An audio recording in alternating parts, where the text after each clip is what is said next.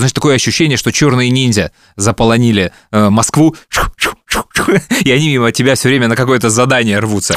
Она пока меня водит по студиям, она меня спрашивает, вы же эксперт по шаурме, да? Я говорю, нет. Говорит, вы знаете, у меня значит, что вы эксперт по шаурме, и у вас э, свой бар э, шаурма. Сергей, у меня испытательный срок, от этого очень многое зависит. Пожалуйста, давайте вы не будете материться. Меня это сразу напугало, потому что наши вкусы не совпадают никогда. Как будто вот сначала, так, давайте накидаем 50 шуток на эту тему, отлично, а теперь давайте напишем сценарий фильма. Я говорю, две недели назад с похмелья. Такая гробовая тишина в студии. Все зависли. Я с такой радостью закончил это монтировать, все, ура! И через три месяца мне принесли вторую часть. Стоп, э, снято и вперед в эфир. В конце программы вы узнаете, в чем разница между немецкими проститутками и футболистами. Историс. Блин, ну наконец-то, Игорь, здравствуй. Привет. Все никак у нас э, не получается из-за этой пандемии записаться нормально. Как ты вообще? У меня как-то локально все работа, дом, изоляция, школа. Давай про тебя, потому что я знаю, что ты плавал.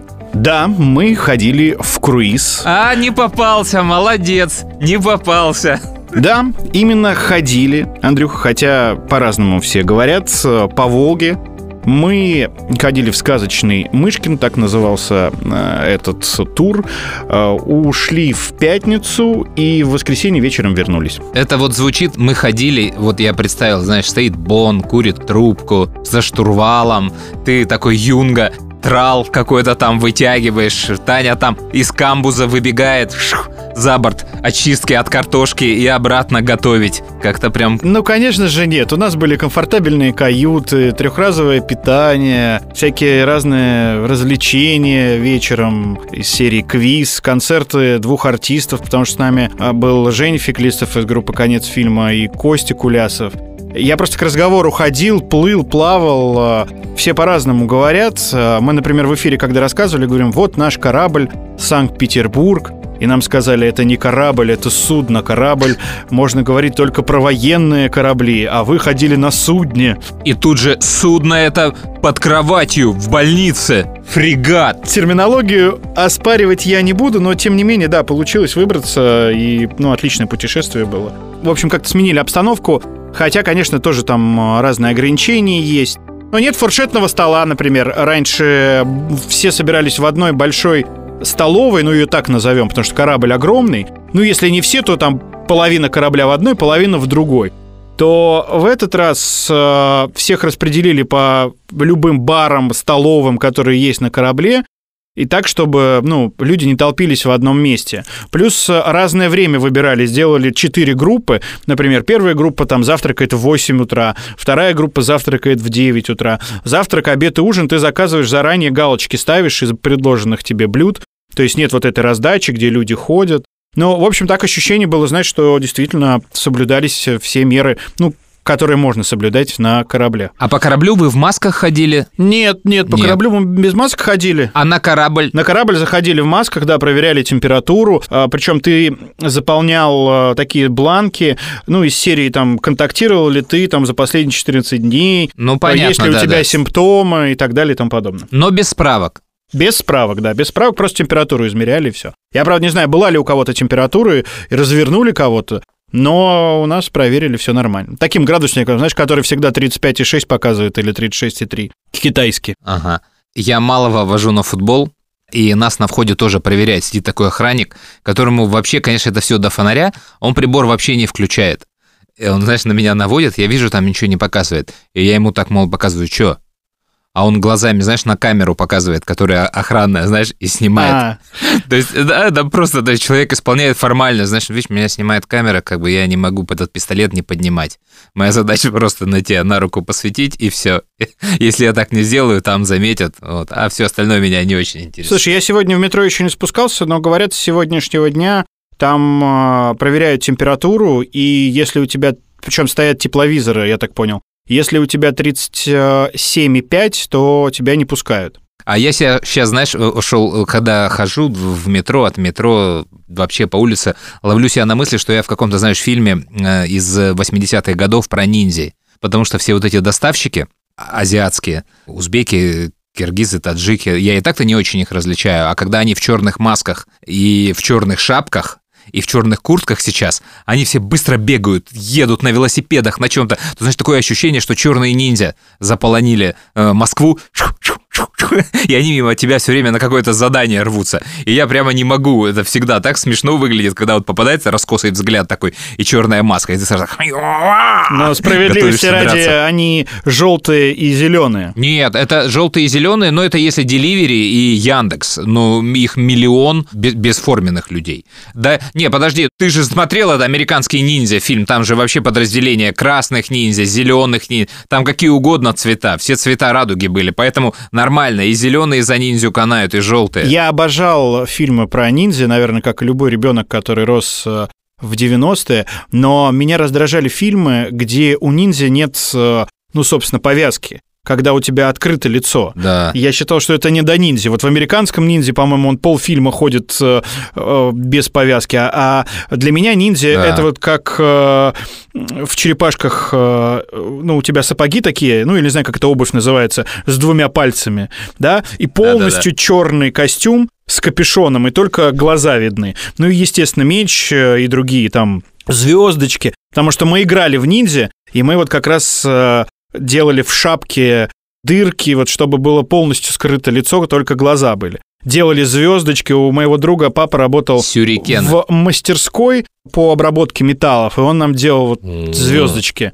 Причем они были очень опасные, потому что они были острые, и мы играли в ниндзя. Я помню все детство свое, ну такое уже сознательное. А ты давно пересматривал фильмы типа «Американский ниндзя», «Американский ниндзя 2»? Нет, я тут, знаешь, что-то в Иви э, включил, какой-то современный фильм про ниндзя 19 года. О. Ну, там, знаешь, «Ниндзя-убийца 7» ага. или там «Месть ниндзя 8», ну, вот 44. такое. Вот, такое, да. И что-то посмотрел, и ну, во-первых, сюжет все тот же. Там а, мальчика, у которого погибли родители, воспитали в специальном секретном монастыре и сделали из него серийного убийцу, а потом он э, устал убивать, э, и весь клан охотится за ним в большом городе, чтобы убить его, потому что оттуда нет выхода. Такая история. Кинокомпания Canon Group представляет. Это на технологиях современных, наверное, сейчас нормально можно снять. А вот если ты старые вот эти пересматривать будешь, «Месть ниндзя», «Американский ниндзя», это ну это ужас просто. Как мы это могли смотреть, как мы могли этим восхищаться, в это верить. Ну там так топорно и тупо все сделано, ну, невозможно просто это смотреть. Если я не ошибаюсь, одна из самых популярных э, сейчас компьютерных игр на PlayStation это как раз игра про ниндзю. И я смотрел трейлер, там такая графика, знаешь, в какой-то момент ты думаешь, я сейчас кино смотрю или это компьютерная игра. И вот там тоже главный герой с мечом и со всеми э, другими атрибутами ниндзя крошит всех в пыль.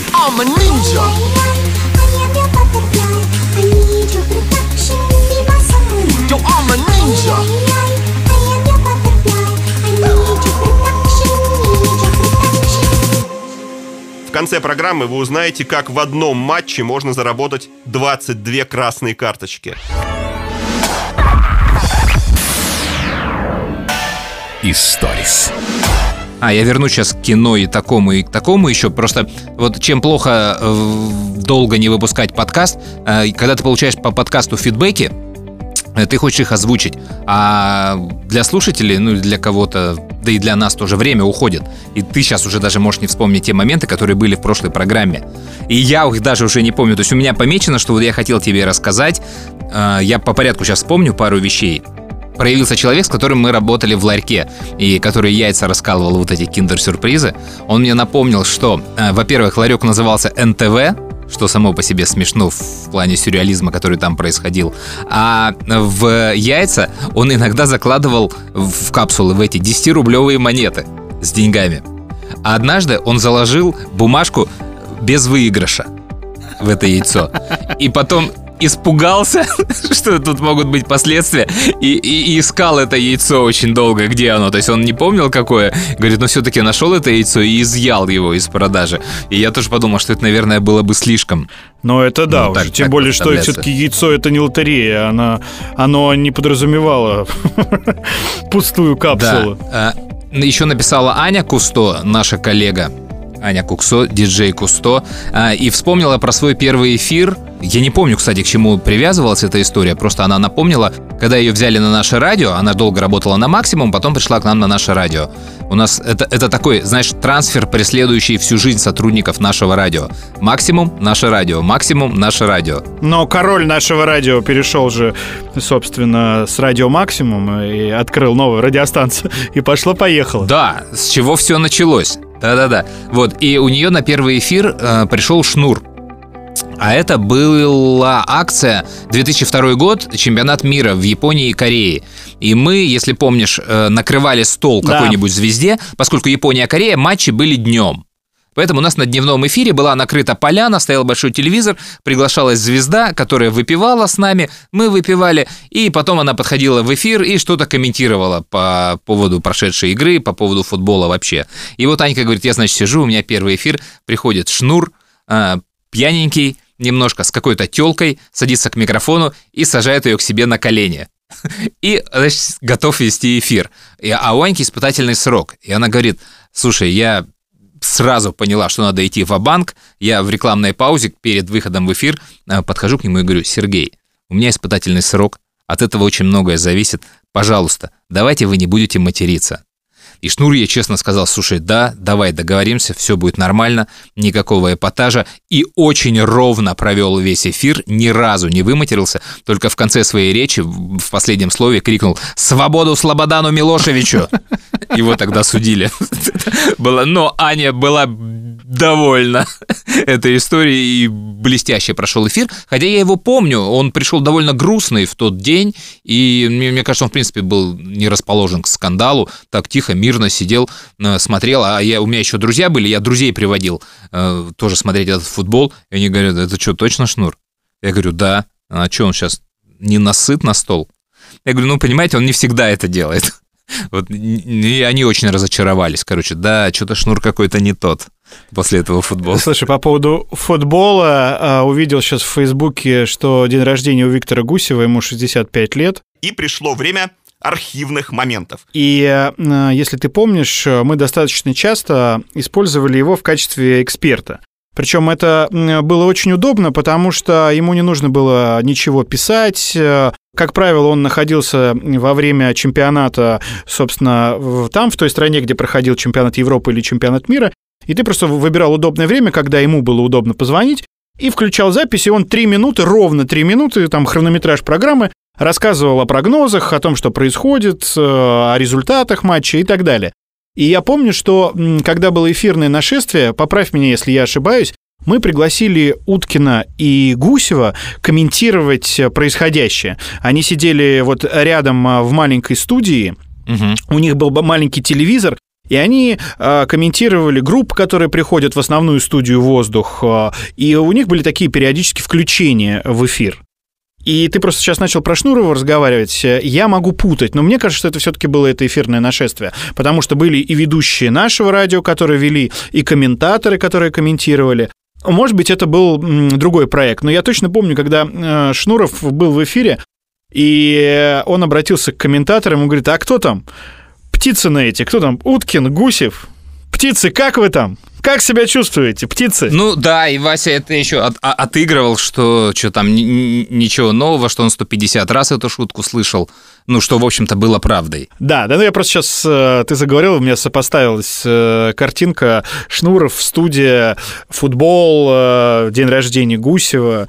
Я очень любил с ним работать. Ну, я про Гусева. А, ну у меня есть... Мы, я получил свою первую радиоманию, это такой Оскар э, в мире российского радиобизнеса, за проект с Виктором Гусевым, да.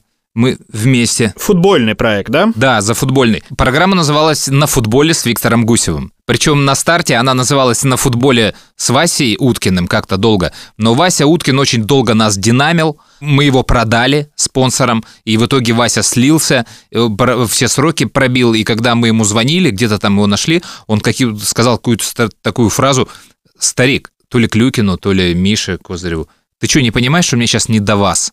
Сейчас не время, не время». И хер его знает, что у него там было.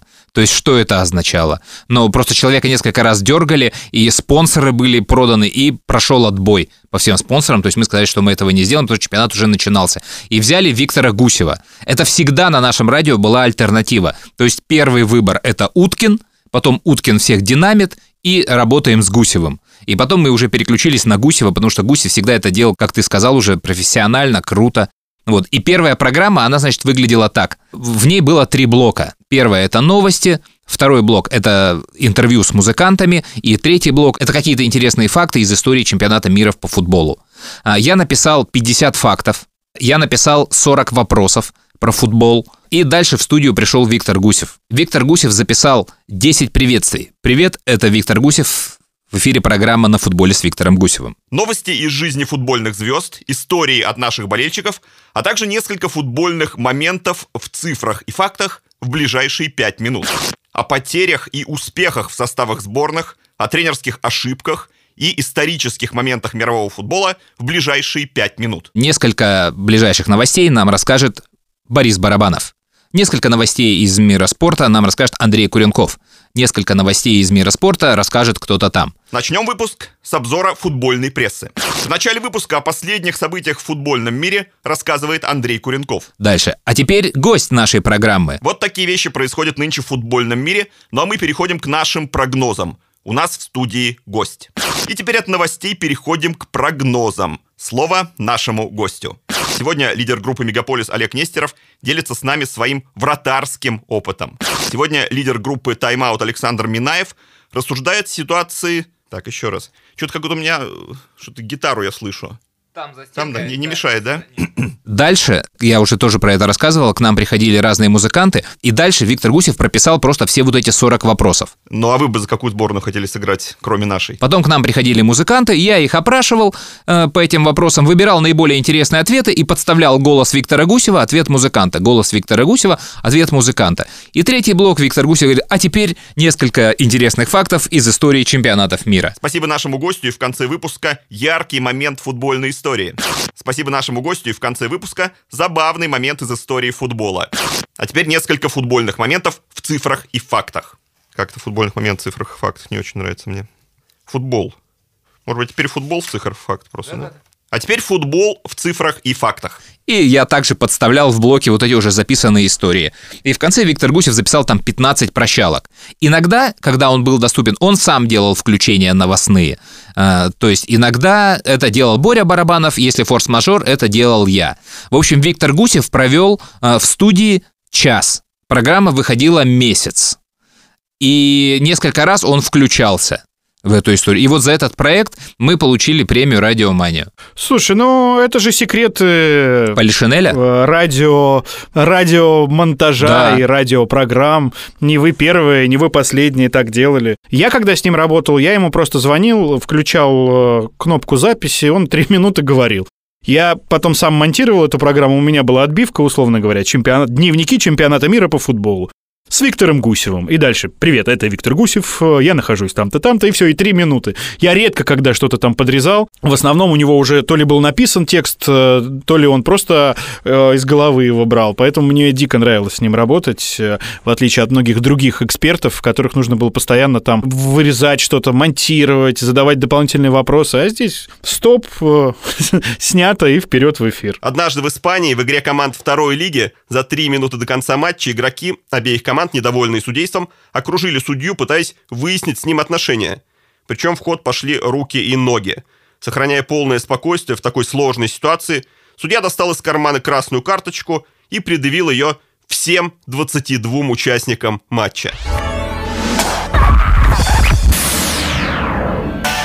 Историс.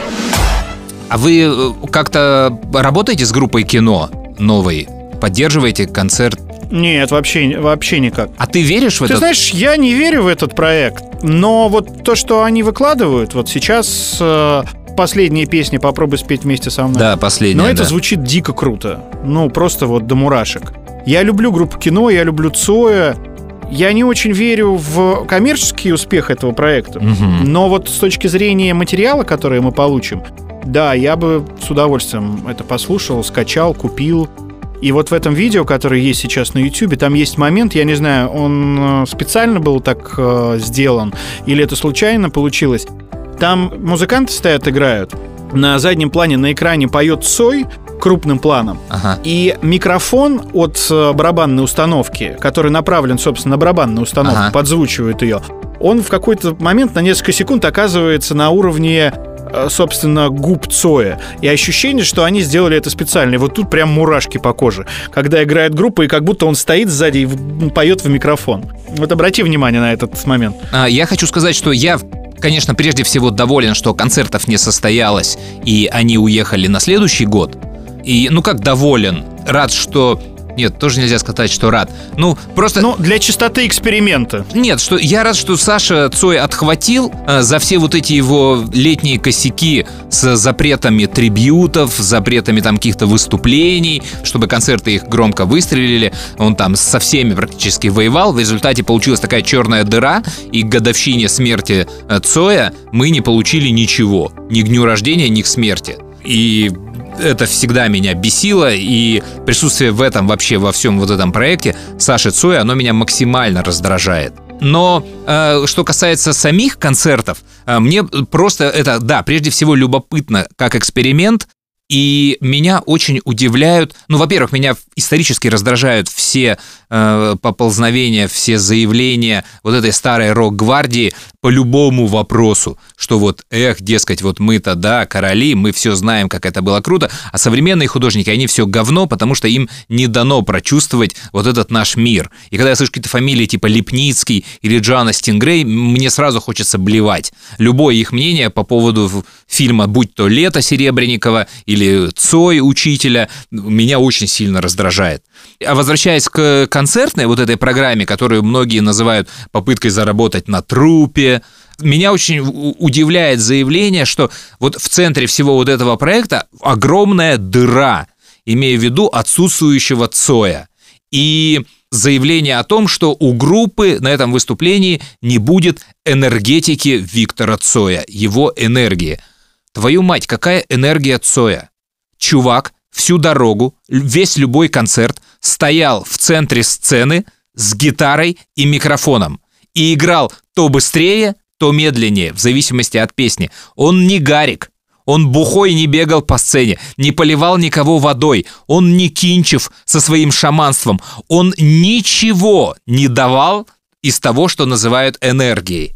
Поэтому о какой энергии идет речь, я не понимаю. То, что имеет в виду магнетизм, и вот, наверное, то, что, про что ты говоришь, что, наверное, когда ты слышишь вот этот новый трек, у тебя бегут мурашки. Это эффект смерти Цоя. Это все возникло потом.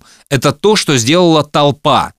И эту магию, о которой все говорят, ее даст, я уверен, толпа в зале. Или не даст. Потому что концерт Цоя, я уверен, делала атмосфера в зале. Это безумные фанаты Цоя, это хорошие такие группировки, и э, этот эффект не уйдет. Я помню концерты 80-х годов, я часто вообще не видел, кто стоит на сцене. Я, я просто не видел сцену. Я был где-то подмят, где-то там ужасно стояла эта сцена. Ну, просто люди поют и поют. В этом случае для меня ничего не меняется. Там на сцене будут стоять музыканты, а Цоя я не видел, я его сейчас не увижу. Голос будет. А вот вопрос, как они нарежут, какие они фишки сделают, это открытый и интересный вопрос. Потому что очень легко же можно смонтировать, я как звукорежиссер тебе говорю, пение с залом.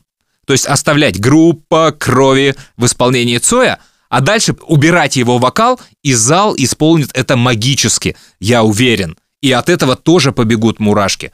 Поэтому, ну, мне кажется, это вот все может получиться. Ну, посмотрим, что из этого получится. Мне кажется, что вот э, группа, которая сейчас играет, она вообще должна быть на вторых ролях. Э, достаточно будет включить какое-нибудь звездное небо, поставить голограмму Цоя с э, гитарой, и вот они играют. А все остальное, да, вот такими фишками перебивать как ты говоришь, пение с залом, может быть, там проход его и так далее. Ну, посмотрим. Я схожу. Я схожу, с удовольствием посмотрю. И, и меня возьми. А еще я тут разбирал э, свои завалы компакт-дисков и пластинок, что самое странное, и собрал э, все пластинки Алисы. И подумал о том, что вот о, о каком там гонении, каком-то притеснении власти и о всем остальном, вот, собственно, говорит Константин Кинчев, да и все рокеры.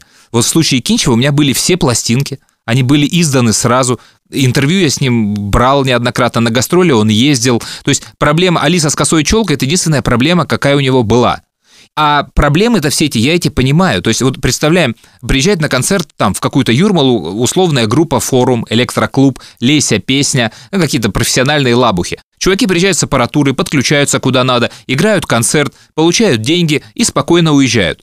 Приезжает группа «Алиса». Бухие чуваки, вечно выпендривающиеся, ломающие аппаратуру, разносят в фойе гостиницы, э, матерятся на всех. Их э, фаны приходят, разматывают город, разматывают парк, окрестности, составляют кучу проблем ментам. С кем захочет потом дальше связываться организатор? С рокерами или с попсовиками? Да, конечно, с попсовиками. Вот и весь круг проблем который был вокруг музыкантов. Это абсолютно понятная история. Поэтому я уверен, что скоро, ну, если бы была индустрия рок-музыки, самое время сейчас возникнуть кейсу, типа, а что из себя представляли рок-концерты в то время? Почему их ненавидели? Попробуй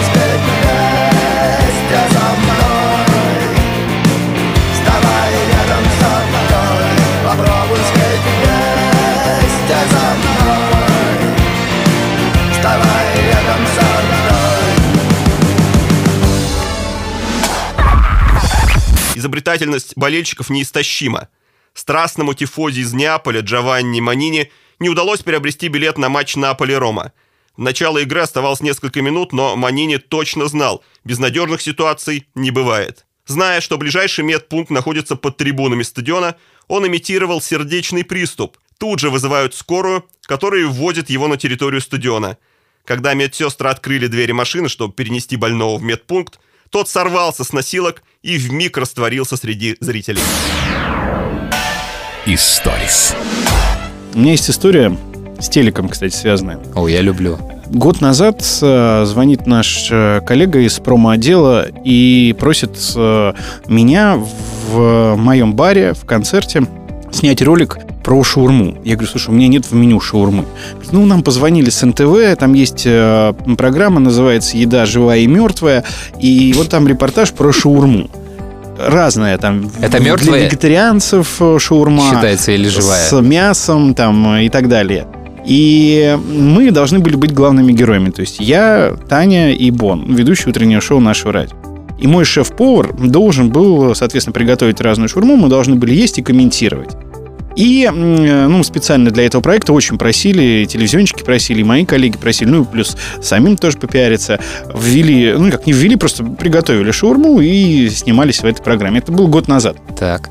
Тут э, звонит опять же та же коллега, говорит, можешь сходить на съемки теперь уже в студию на программу э, «Еда живая и мертвая» про шаурму. Я говорю, да что такое-то? Что меня преследует? Ты где-то в гостевых списках существуешь как Игорь Шаурма. Игорь Шаурма. Вот, видимо, так и было. При том, что он был в отпуске, Таня не захотела или не смогла. Я говорю, ну ладно, там ненадолго, ненадолго.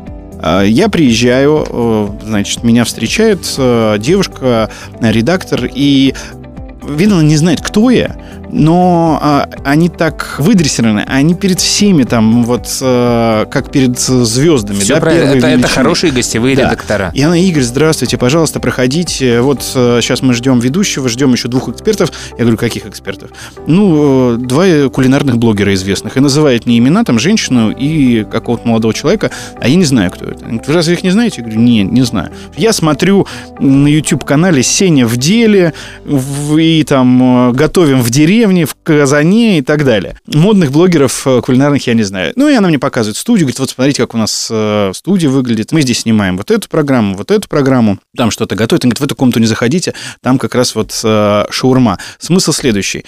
Три человека и ведущий должны были с закрытыми глазами пробовать шаурму и определить, э, сколько она стоит и какая откуда. То есть это О. уличная шаурма, это ресторанная шаурма, а это шаурма, ну, не знаю откуда. И ты с закрытыми глазами должен определить на вкус. Вот в этом вся фишка. Я не знаю, к чему там посвящен репортаж, но вот это конкретно про шаурму. И она пока меня водит по студиям, она мне спрашивает, вы же эксперт по шаурме, да? Я говорю, нет. Говорит, вы знаете, у меня значит, что вы эксперт по шаурме, и у вас э, свой бар э, шаурма. Я ей объясняю, что год назад меня в баре снимали, там вообще шаурмы нет. Она говорит, а мне еще сказали бар шаурма, я не нашла. Потом нашла, что вот у вас, у Игоря Панькова, бар-концерт в Инстаграме. Я зашла, посмотрела меню, какое есть, а там нет шаурмы. А мне сказать, что вы большой эксперт в этой области. Я говорю, «Э, слушайте, я готов побыть экспертом. Главное просто не, Эфиры очень нужны. не говорите, что бар-концерт это бар шаурма. И Если у вас там сейчас ну, редакторы написали вам подводку, как представить. Меня просто напишите радиоведущий Игорь Паньков, который любит э, шаурму. А Она говорит, да нет, нет, нет, у нас ничего нет, тем более ведущий вас знает. Я забыл, к своему суду, как зовут ведущего, но он приходил к нам, а, он снимал программу, э, вернее, фильм «Нефть» документальный. Ну, приятный такой парень, э, и ну, мы когда встретились с этими экспертами кулинарными, там женщина в возрасте и молодой какой-то просто, ну, пацан дерзкий такой, у него куча камер, он все себе снимает, у него, значит, рубашка, на которой написано название его блога, при том, что режиссер говорит, все логотипы уберите, он говорит, это название моего блога. Убери название своего Для блога. рекламы. Не, он оставил это название. Наглец. И началось. Просто я вот, у меня с телеком давно не складывается. Как у Я не люблю вообще всю вот эту историю, да. Я как неловко себя в кадре чувствую, да, я эм, теряюсь, эм, и мне самое главное, никакого удовольствия это не приносит. И мы встаем, ведущий нас представляет, э, и, соответственно, задает вопрос там первому этому блогеру, допустим, его Михаил зовут. Михаил, вы когда последний раз ели шурму? Он говорит, я последний раз ел вчера, потому что мы снимали для моего YouTube-канала такого-то, такого-то м, блог про шаурму за 60 тысяч рублей. Одна шаурма. 60 тысяч рублей, она в А. каком-то золотом лаваше. Ну, или лаваш с золотым напылением. Вот. А его есть можно? Ну, наверное, есть. Ну, есть же съедобное, Класс. да, декоративное. Вот. Золото? Да, э, золото, ну, и какие-то вот эти вещи. Глупые животные. Золота не может быть слишком много. А дальше, значит, женщина э, рассказывает, что она ела тоже там позавчера, тоже для своего блога снимала. Но... За 120 тысяч Нет. рублей. А Она э, сказала, что никогда не покупает шаурму, э, не ест ее в ресторанах и на улице, потому что самая вкусная шаурма это которую она готовит и которая приготовлена дома. И она, значит, начинает со мной обсуждать э, и со мной, и с ведущим. Говорит, ну вот э, в моей шаурме есть нотки шафрана, еще что-то. Я думаю, ребята, мы сейчас тут что снимаем? Мы же про шаурму пришли говорить, да? Мы же все, наверное, хоть раз допробовали шаурму у метро, да, вот у самой палатки там, э, самой грязной, ну, на вокзале, На вокзале, еще что-то. да. Да, и, э, ну, тут у меня никогда не было проблем с отравлениями вот шаурмой на вокзале. Фу-фу-фу. Фу-фу-фу. И у меня спрашивают, значит, э, Игорь, а вы когда последний раз ели шаурму? Я говорю, две недели назад с похмелья.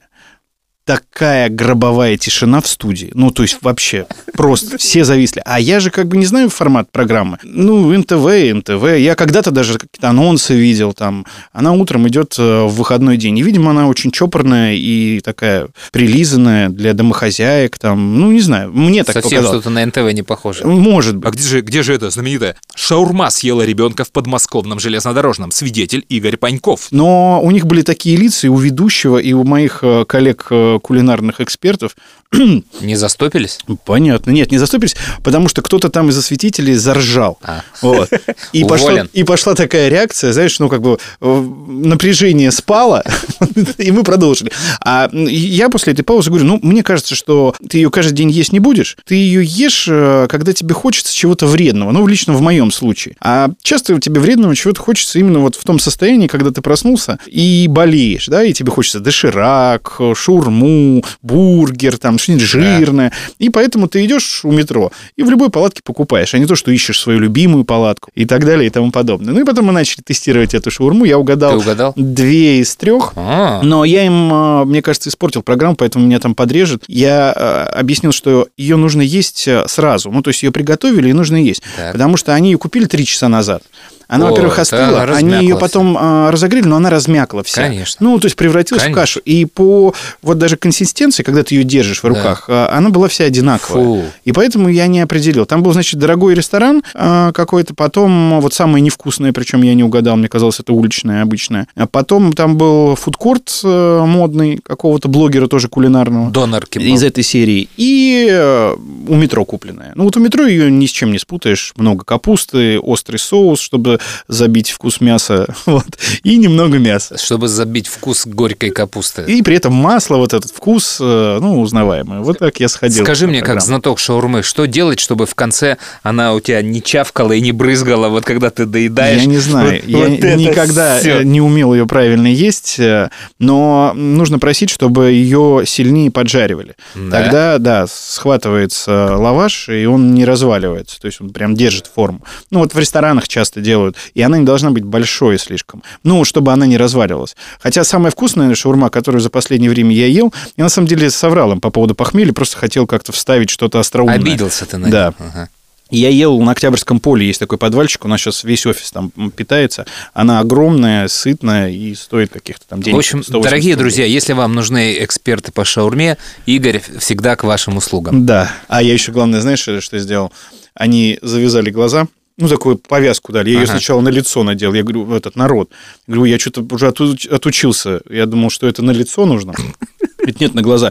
Я его так поднял, и я видел, ну, глазами, как мне приносят, ну, какая... э, Просто сложно определить, она вся была развалившаяся. А, и когда я уходил, потом а, меня так все благодарили, и редактор, э, которая собиралась меня провожать, я говорю, да не беспокойтесь, я найду выход, э, здесь сложно заблудиться. Она говорит, Игорь, вы такой адекватный гость. Я говорю, в смысле?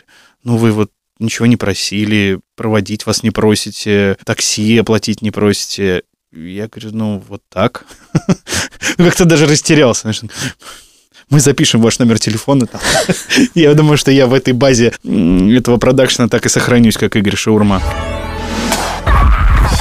Незадолго до завершения очередного матча чемпионата низшей лиги Аргентины хозяевам поля удалось забить решающий гол. Пять тысяч зрителей, присутствовавших на матче, с восторженными криками вскочили на ноги, и внезапно около 400 болельщиков провалились вниз вместе с трибуной. Оказалось, что именно в тот момент, когда мяч попал в сетку, произошло сильное землетрясение. Оно-то и разрушило один сектор деревянной трибуны. Игрок же, решивший судьбу матча, рассказывал потом, что забил гол, вызвавший землетрясение. Историс. А ты, кстати, продолжая тему кино, но уже не музыкальную, а ты смотришь что-нибудь сейчас? Сериалы, О, Ой, какие-то новинки, если они выходят? да, у, у- у меня очень мало времени на это. Ты хочешь, чтобы я тебе что-то порекомендовал? Или что-то? Да, да, да, да. А, э, слушай, я, если порекомендовать, я бы порекомендовал тебе э, посмотреть фильм «Суд над Чикагской семеркой», который вышел на Нетфликсе. Это фильм расследования. Я очень люблю такие жанры, он круто сделан, но я не могу порекомендовать его аудитории, потому что такой жанр надо любить. Он основан на реальных событиях. Я видел у нашего знакомого 8 Да. баллов из 10 этому фильму. Да. Меня это сразу напугало, потому что наши вкусы не совпадают никогда. Но, тем не менее, я себя отметил. Я, Его... Кстати, успел походить в кинотеатры. И э, вот фильм «Доктор Лиза», тоже не буду про него рассказывать, очень специфическое кино, не особо мне понравилось, но я после него понял, что актер Бурковский на 100% оправдывает и обеляет существование КВН в нашей стране. Потому что, ну, это первый человек, который из КВН вырос в хорошего артиста. Не скажу, что в прекрасного я... дав- Ты понимаешь, да, о ком я говорю? Да, конечно. Данила, о май гад, даешь молодежь шоу, может кто-то его... Даешь молодежь, да, такой вот э, рыжий парень, который... Я, кстати, в друзьях с ним в Фейсбуке, не знаю, он меня добавил или я его, но, скорее всего, он, потому что я редко кого-то добавляю, только когда кто-то просится. И ты знаешь, я впервые, ну, он встречался у меня в каких-то молодежных комедиях, да, в современных. Огромное количество фильмов сейчас снимаются, и он там снимается тоже. Я был э, на спектакле в Амхате. Э, он играет там вместе с Верником в этом спектакле. По-моему, Да. номер 13 он называется. И ты знаешь, мне там он очень понравился, он такой органичный. Очень сложно избавиться от его популярности в «Даешь молодежь».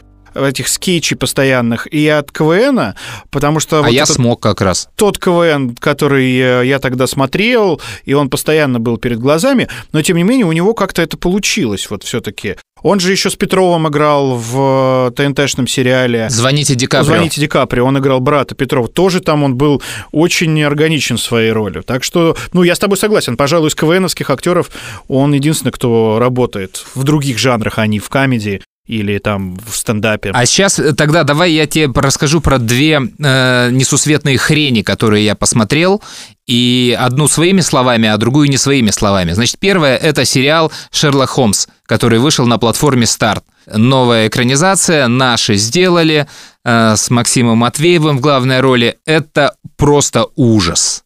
Я могу про это, конечно, долго рассказывать, но э, вот я сейчас буквально заметил перед тем, как сел в эфир, на YouTube выложена первая серия, и, в принципе, народ в комментариях вскрыл всю гадость, которая есть в этом фильме. То есть люди запутались в жанрах, которые они снимают. То есть непонятно, что это, нуар, детектив или комедия.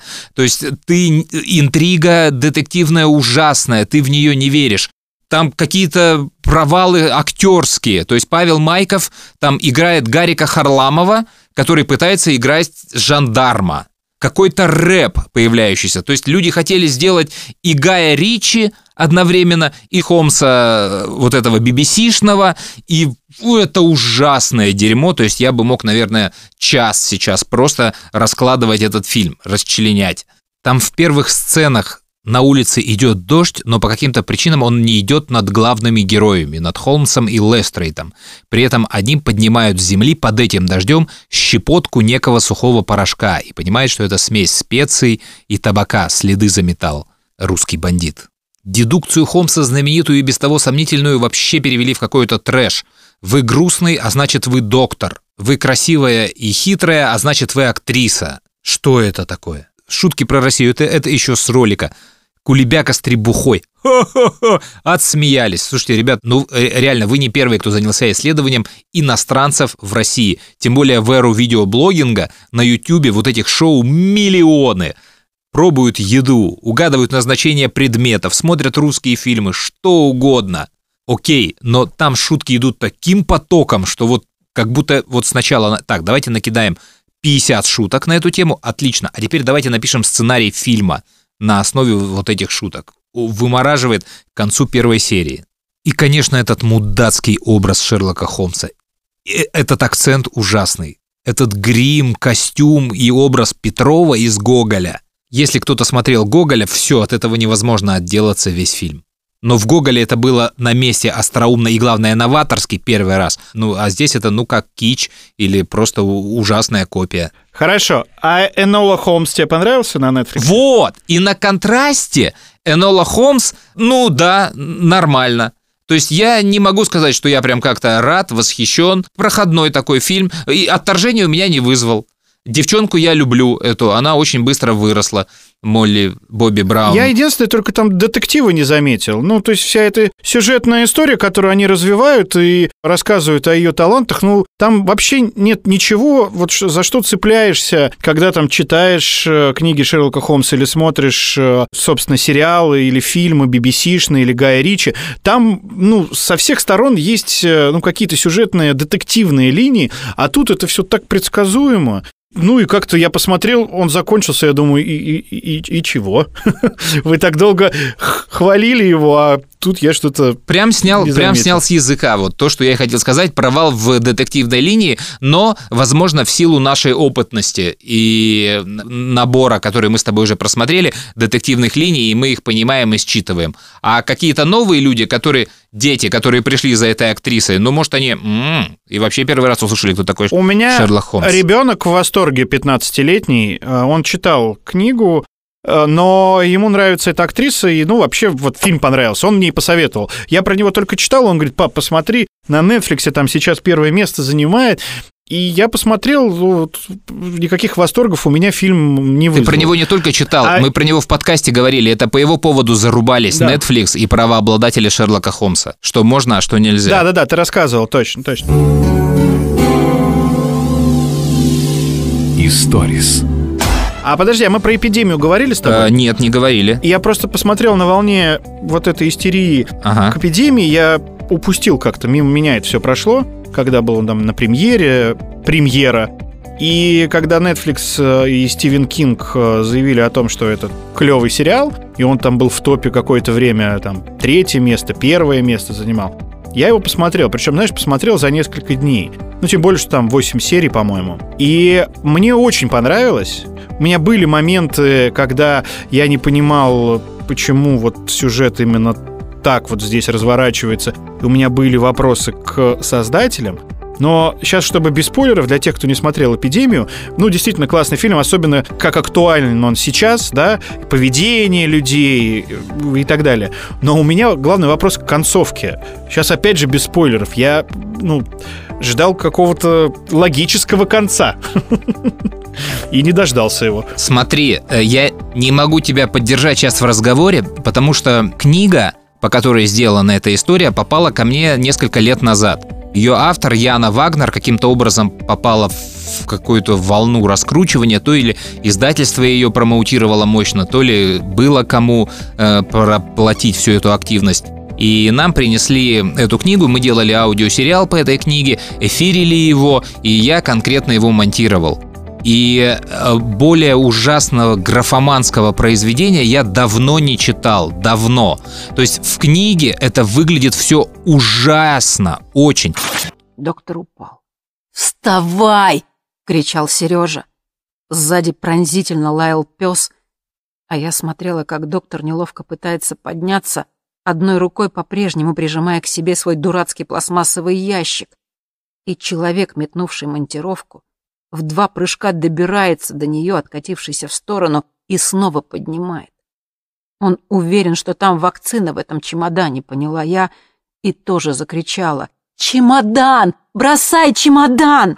При этом она писала книгу осторожно, и то есть у нее герои даже не ругались. И э, основным сюжетом была рефлексия двух баб, вот этих главных героинь, всю дорогу, от которой тебе противно становилось уже в первой четверти книги. Да они тупые! Просто. И в фильме И- тоже. Да, вот, и я, Ну. и, я, и я не мог это, то есть я с такой радостью закончил это монтировать, все, а, ура, и через три месяца мне принесли вторую часть на монтаж, продолжение этого. «Вон к озера» называлась книга, а вторая часть книги называлась «Живые люди», по-моему. И там бабе объяснили, что ты хайпанула с первой частью, у нее есть какая-то тема, то есть все, люди, видимо, уже купили права на экранизацию, давай во второй пожестче. И она заставила своих героев материться во второй части. И, и там был мат ради мата. То есть такое ощущение, что вообще была готова книга. Э, А, материться, хорошо, хорошо. Так, она стала отматывать диалоги. Так, вот здесь мы ставим слово ху. Так, тут вот будет пи***ец. Вот. А еще там, а, и, соответственно, та- та- там зеки же часто появляются. Зеки, да, заключенные. И, и зеки разговаривают каким-то литературным языком. Вот это меня просто убивало всегда. И во второй книжке она это дописала. И я еще у меня потратила это какое-то время на монтаж, вот это, и я прямо ненавидел до дрожи эту историю. И когда я узнал, что сериал, я просто не мог его смотреть. Мне уже рассказали, что э, они поменяли канву, что он другой. И я попробовал э, посмотреть, но дальше трех серий у меня вообще не покатило. Не, есть мне- Я не верю в героев, там, Яценко. Мне зашло, у меня очень много вопросов, э, ну вот как это снято.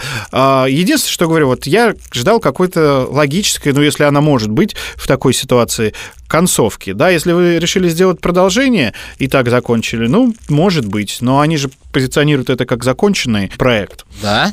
Не знаю. В общем, Вряд ли, Ну, да? я так понял, что Ой, да. неужели- И они там, ну, нигде не написано, что они будут снимать продолжение. Хотя сейчас, после успеха на Netflix, да, может быть. После такого хайпа Яна Вагнер должна просто сесть и начать писать сразу же. Третью часть, пятую, десятую. И давай последний фильм, который тоже успел я зацепить в кинотеатрах. Ну, я, конечно, посмотрел фильм «Довод» Нолана, но фильм «Довод» Нолана пересказывать неблагодарное дело где угодно. Это лучше просто гуглить, и лучше гуглить со схемами перемещений в прямом времени, обратном и так далее. А второй фильм – это фильм «Стрельцов». И это, конечно, моя боль. То есть фильмы, снятые по легендарным личностям, их сразу нужно делить на две части. Первая часть – ты знаешь все про этого человека, знаешь историю, и лучше сразу не смотреть картину. А вторая часть Первый раз в жизни люди слышат эту фамилию и идут посмотреть этот фильм, и, пожалуйста, для таких людей этот фильм существует, он прекрасный, можно поверить во все эти сказки, можно поверить в артиста, актера, что так играли в футбол, что так вели себя люди, что такое было КГБ. Бог им судья, дай бог им всем счастья. А, я сейчас говорю вот про ту часть, когда ты знаешь, что это такое, знаешь все эти исторические события, и тут меня, конечно, просто выворачивает от всего, и любых спартаковских болельщиков от этого выворачивает, то есть тут никаких откровений нет. Но чтобы э, понять дебилизм этой картины, я воспользуюсь телеграм-каналом, что у нас бывает крайне редко, и просто прочитаю э, сообщение из телеграм-канала своего, в чем-то даже кумира Станислава Гридасова, очень известного спортивного журналиста. Он сейчас много сидит в архивах э, ФСБ, КГБ, вытаскивает истории про старый «Спартак», про братьев Старостиных, э, про все-все-все вот это вот начало советского футбола, делал подкаст на Storytel, и вот, э, конечно, он не мог пропустить этот фильм, и он начал разбирать этот фильм прям буквально по сценам. И сделал это очень остроумно. То есть в какой-то момент, мне кажется, тут можно даже подвинуть бэткомедиана. И я просто сейчас зачитаю несколько сцен из самого начала фильма, и мне кажется, вот по этим сценам все можно понять про этот фильм. И немного юмора в ближайшие пять минут. Фильм, фильм, фильм. Фильм, фильм, фильм. Этим утром Эдик проспал. В раскрытое окно светило яркое теплое солнце, какое и бывает обычно в Москве во второй половине ноября. Эдик сладко потянулся в своей постели, и вдруг неожиданная мысль тревогой пронзила его голову. «Блин, проспал! У меня же поезд! Почему не прозвенел будильник?» «Это заговор КГБ», — испугался Эдик. «Мама, мама моя, старенькая и заботливая мама, ну почему ты меня не разбудила? У меня же поезд на Берлин!» У меня самый ответственный матч 1957 года. Переигровка за выход в финал чемпионата мира по футболу, мама. Мама удивилась. Но откуда мне, заботливой маме, знать, что у тебя самый ответственный матч года против поляков? Жениться тебе надо. Вот жена и будет следить за будильником. До поезда оставалось полчаса. Эдик, чтобы не обижать маму, начал жевать пирожок и напряженно думать. Как же так случилось, что он проспал такой ответственный поезд? Может, я набухался вчера с Ивановым? Ну нет, это в сценарий не попало. В сценарий Валентин Казмич вообще не попал. Так, бегает по полю какой-то статист. А может, первый секс с невестой? А что, хороший оправдательный мотив для опоздания на поезд. Но тоже нет, никакого секса не было. И что обидно, не будет. Фильм категории 6+, дети смотрят. Режиссер сказал, никак нельзя. Даже после свадьбы. Фильм,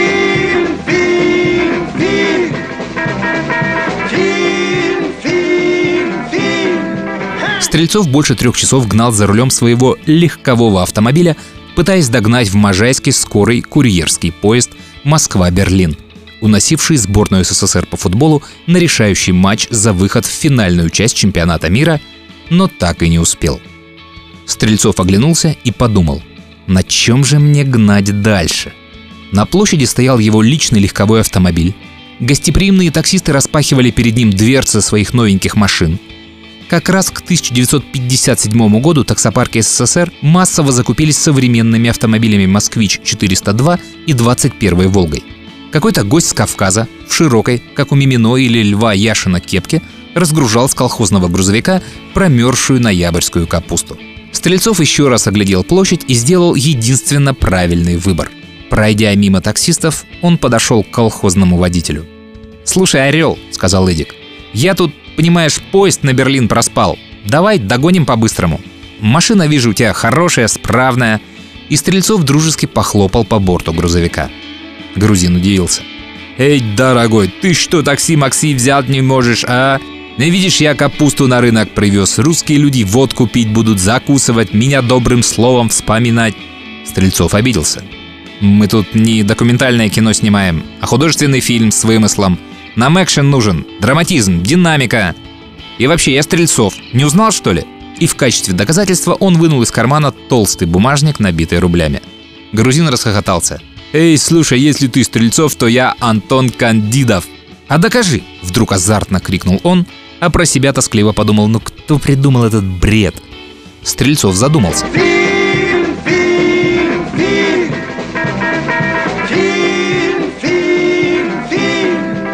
Стрельцов сплюнул уговор дороже денег. Он выбрал хороший, килограмма на 4, качан промерзшей ноябрьской капусты и со всей дури зарядил по нему ногой. Качан взвился высоко, как регбийный мяч над крышей старинного вокзала и точно угодил во флюгер. Блять! Только и успел прозвенеть флюгер и завертелся от боли на одном месте, как волчок. «Ладно, твоя взяла», — сказал грузин. Они мчались по косой железнодорожной насыпи на бешеной скорости.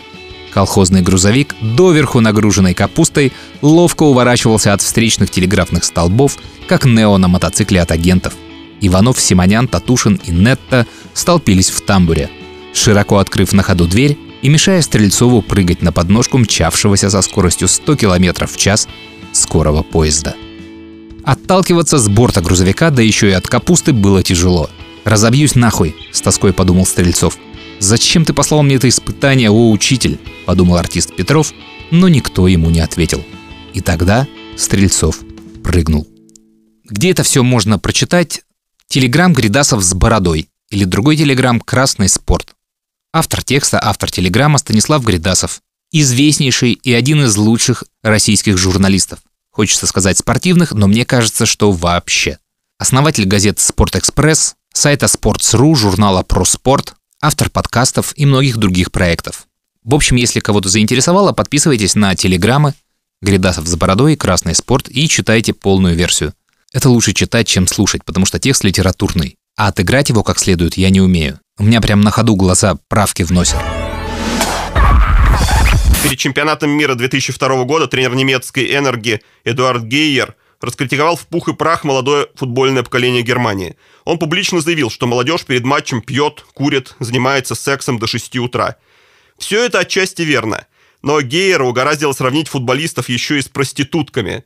Тут уж общественность молчать не могла. Откликнулись даже сами проститутки. Одна из них в интервью газете «Бильд» сказала, что сравнение некорректно. В отличие от бездельников-футболистов, она и ее коллеги пашут по 12-14 часов в сутки, да еще без выходных. Историс. Ну что, опять у нас кино, опять у нас музыка. В это неспокойное время хочется, конечно, о чем-то приятном говорить. Э, Ну, хоть походить Да. мы куда-то успели. Да, да, и съездить куда-то успели.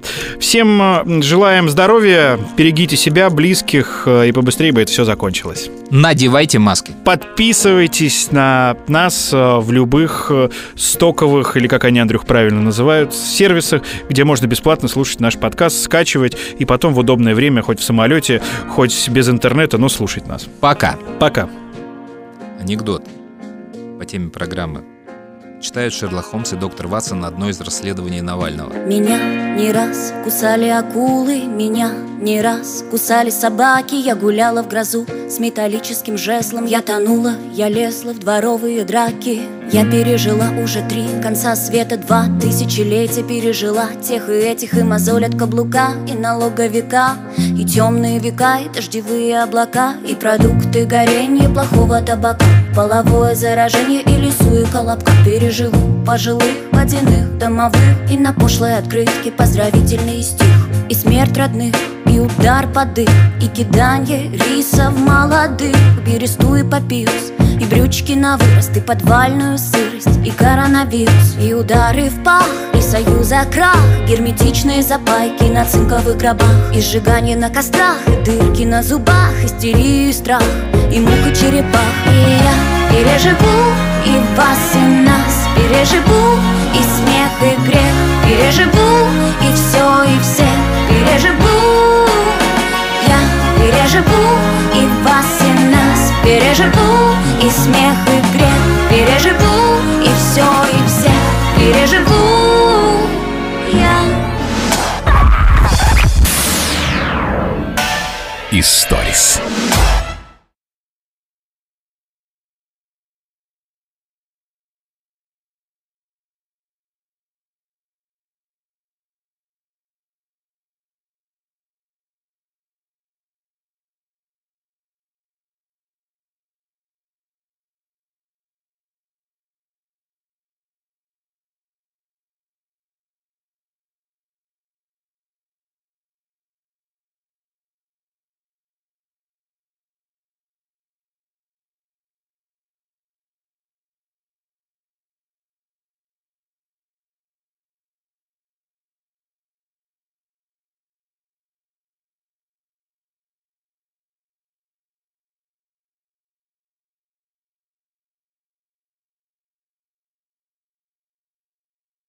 Забыл рассказать при записи, а по-моему я вообще это рассказывал в одном из подкастов раньше. Виктор Гусев, он же снимался в какой-то из частей последнего героя. И он мне потом рассказывал, там же все честно было. То есть приезжают на остров, и реально существует два лагеря. Первый лагерь технический, где отдыхают и живут вся съемочная группа, продюсеры, гости. И второй лагерь тот, который снимает, то есть они реально живут вот на той территории, ночуют там весь вот этот съемочный период. И все честно. И вся эта территория оцеплена, ну, чтобы никто из них не убежал, и у них никакой связи нету. То есть все вот так, как было по телевизору. И Гусев говорит, в этот период была какая-то важная игра. Я сейчас не вспомню, какая. Россия, по-моему, с кем-то играла. Россия-Франция. И он говорит, а я, ну, интересно же, хочется как-то узнать, и ты как-то пытаешься общаться с операторами, а, ну, они все, у всех контракты тоже жесткие, никто тебе ничего не отвечает. И я, говорит, однажды ночью встаю там из шалаша нашего, иду куда-то в джунгли поссать, стою, ссу, и вдруг из кустов голос такой, Россия, Франция, 3-2. И я до сих пор не знаю, кто это был. Звучит финальный свисток, и, как принято говорить у футбольных комментаторов, на сегодня все. С вами был Виктор Гусев. Берегите себя.